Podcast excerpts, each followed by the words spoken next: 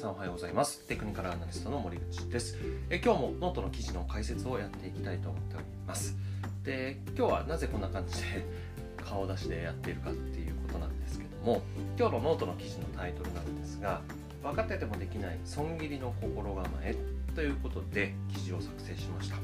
で今日もまあノート記事画面キャプチャー取りながらやっていくわけなんですけども今日ね1枚もチャートが入ってないんですね。ただ文字だけなんですよ。ただ文字だけだとちょっと寂しいかなと思って久々に顔を出してみました。みたいなそんな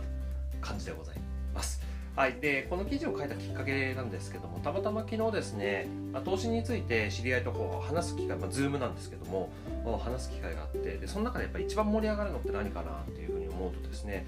なんかこう辛かった時の話なんですね。で損切りできなくて辛いよみたいなねなんかそういう話要は傷の舐め合いなんですよ。これ投資じゃなくてもそうじゃないですか。傷の舐め合いって結構お互いの絆を深くしたりとか話が盛り上がったりとかめちゃくちゃするんですよね。なんで、まあ、話としてはいいんですけどもただですねやっぱり、ね、損切りはしなきゃダメです。損切りはとても重要です、えー、成功している投資家に共通するポイントっていうのはやっぱ損切りが上手っていうところですね。あの損切り名人になる必要はない。毎回損切りする必要は全然ないんですけどもただし、えー、損切りを上手にするってことはすごく重要なんで今日はそのことについてお話をしていきたいなと。テテクニカルはねそこまであんま関係ないんですけどもぜひ、えー、最後まで聞いてみてください。で特にですね、まあ、株を始めた3月頃に始めた人っていうのは、まあ、もしかしたら結構利益出てる可能性もあると思うんですよね。でただそれはずっとこう局面的に上がってきただけなのでいずれこう株式相場っていうのは上がったり下がったりを繰り返すわけですからもしかしたら損が出る可能性っていうのもあるわけですよ。でそういう時にやっぱ損切りっていうのを考えていかなきゃいけない時にじゃあどういうふうに考えればいいのかっていうところをぜひ押さえておいていただければと思います。はいまず1つ目。株式投資の場合はですね勝率が悪くてもお金っていうのは増えるんですね。そこぜひあの頭の中に入れておいてください。だから勝率にこだわる必要はない。ってことです。本当に株式投資をやる目的っていうのは皆さん最終的には資産をね増やしていくっていうことですよね。で1回1回の取引を絶対にプラスにすることが真の目的ではないですし、まあ、勝率を8割にするっていうこと自体でもないですね。8割になったら絶対億万長者になれるとかそういうわけじゃないじゃないですか。本当に考えなければいけないのは何かっていうと1回の取引での利益をどれだけ大きくすることができるか。っていうところをぜひ考えていただきたいんですね。で、最終的にはお金をちゃんと増やすということですね、になってます。で、まあ、個人的にもですね、爆発的っていうほど 爆発的、自慢できることじゃないんですけども、まあ、非常に飛躍的にこうぐっと資産が増えた時の取引を何回もこう振り返ってみておくですね、まあ、勝率はまあ悪くはないんですけど、ただ、大きく増やした取引って本当に数回なんですよ。本当にやっぱ2倍3倍とか取れた取引がボンと増やしてくれてるのでつまりそういう取引をなるべく、ま、多くする本当に数回の取引でも資産が大きく増えるそういうチャンスを常に考えていくってことが一番重要だと思ってみてください。はい、で一番やっちゃいけないことは何かっていうと逆の1回の取引で大きな損失を出すことなんですね。でせっかくまあ着々とこう増えてきた資産がたった1回の取引でこう失ってしまうということがよく投資の世界では起こるんですよ。っていう話聞いたことはありませんか、ね、言われれば分かりますよそんなん知っとるわみたいな感じじゃないですか。でもできないんです。やってみるとやっぱ損切りって本当難しいんですよね心理的なハードルがすごい高いんですよでやっぱ悔しさ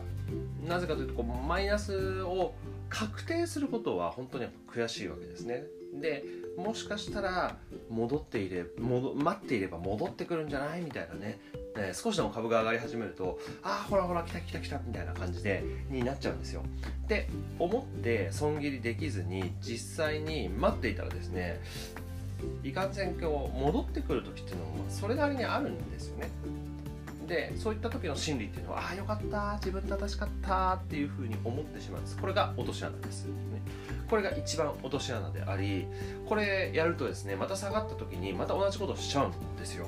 ね。で、えー、確かに相場がこう上がったり下がったりを繰り返してるわけですから、まあ、下がったとしても戻ってくる可能性っていうのはあるんですけどももしも想定以上にその損がどんどんどんどん膨らんでいったらどうなるでしょうか。実際にですねえー、2月頃から3月の中旬までのコロナショックっていうのはもう毎日のようにガンガンガンガン下げてったわけですね。でそういったところをですね、えー、やっぱいずれ我慢できなくなってしまうみたいなことが起こってしまうということなんですね。基本的に、えー、そんな個人の事情を踏まえた上で相場は動かないんですよ、まあ、そんな関係なしに基本的に企業価値とかあその市場の心理とかによって株は動いていくわけなのでやっぱりもう損失が止まらなくなっちゃうってこともね考えられるわけなんですね。だから損切りが必要ということになります。でもしもその状態でこう損失が膨らんでるのに持ち続けてる人っていうのは次なる選択肢っておそらく2つしかないんですね。その1つ目っていうのが待ち続ける。もう1でも待ち続けるぞっていう場合かもう我慢の限界だと思って売るか。この2つなんですよ。ねになってます。で1っていうのはいわゆる塩漬け株です。で塩漬け株はやっぱもったいないと思います。時間もお金も非常に無駄にしてしまう。で最終的に大きな損を出すのにでその損を出すためにですね多大な時間を使ってしまうというね非常にもったいない。だったら今すぐ売って違う投資機会にチャレンジしていった方が経験的にもね時間的にももちろんもったいなくないということになります。で、まあ、3で売ったらあ2で売ったらごめんなさい。2で売ったら結局大きな損失になっちゃうんですけども、まあ、売った方がいいよって言ったらちょっとあれなんですけど、まあ、でもやっぱそれで1回でね大きく資産を減らしてしまうっていうことになるのでやっぱそうなる前に対処するっていうところがね、えー、大きなポイントになると思います。で投資はですね仮説と検証の連続作業なんですよね。でこれは何も投資だけに言えるものじゃないじゃないですか。えー、もう仕事でもスポーツでもそれこそ勉強とか研究とか何でも基本的に仮説と検証の連続作業ですよね。自分の立てた仮説が正しかったのかどうかを検証してまた新たな仮説に改善していくっていうことの繰り返し、まあ、PDCA サイクルとかもねよく言いますけども、えー、それによって検証を繰り返し改善を繰り返しより再現性の高い仮説が徐々に徐々に完成していく。よくまあ取引ルールとかも言いますけども、まあ、そういったところ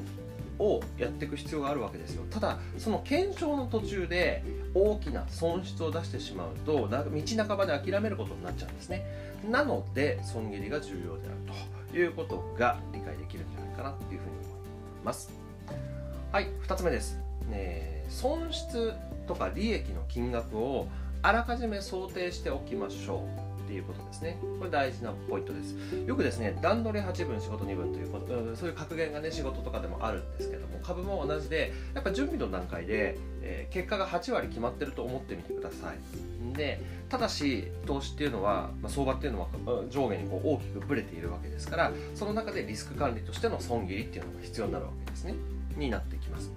で準備の中に入れておくと良いのはですねやっぱりその利益と損失の金額を想定しておきましょうっていうことなんです。これ大事な心構えですね。になっています。でその金額にですねストップロス注文いわゆる逆差し値注文っていう注文方法があるんですがそれを入れて期間も伸ばせるんですね。期間も伸ばせるんでそこに触れたら勝手に売れるみたいにしておくとですね自分の感情自分の感情に関係なくほぼ確実に、えー、損失の金額っていうのを想定の中に収めることができます。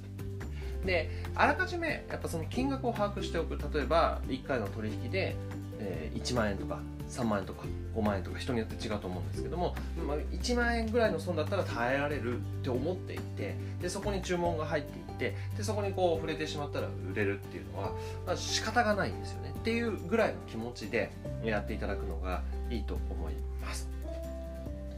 はい、3番目。リスクリターン比率が高い選択をすることで最終的にお金が増えるんだっていうふうに思ってほしいんですね。になります、まあ、さっき損失の話ばっかりしたんですけど対する利益の想定も立てておくっていうことがとても大切なんですね。で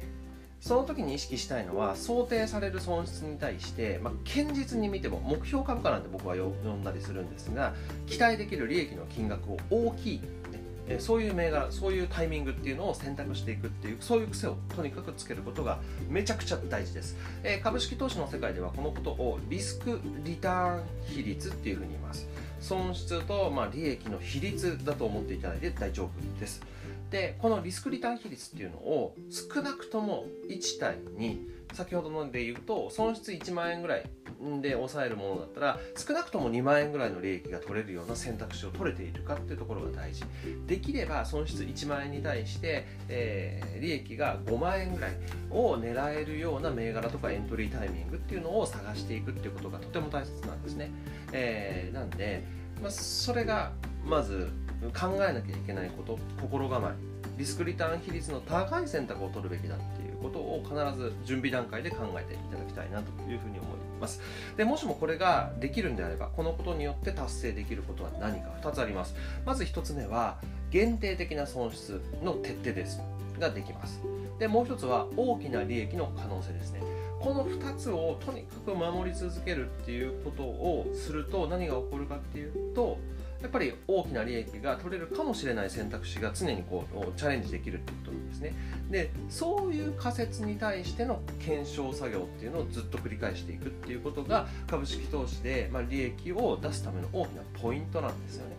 になっていきます。そうすると勝率関係なくてやっぱ1回でポンと大きく利益を出す。1対5ぐらいでずっと続けていくと、ねえー、多少うん五分五分以下ぐらいでもですねお金が増えていくっていうことが可能性としてあるわけですよね。それをぜひ意識してみてください。でその仮説検証仮説検証仮説検証ってやっていけば必然的にはやっぱり勝率も上がってくると思うんですよね。もちろん相場との相性もあって常に少しずつ変えなきゃいけないっていうところが難しいところでもあり面白いところでもあるわけですがそれはあ仮説と検証の繰り返しによって勝率も、えー、担保していくっていうところを意識していただくといいんじゃないかな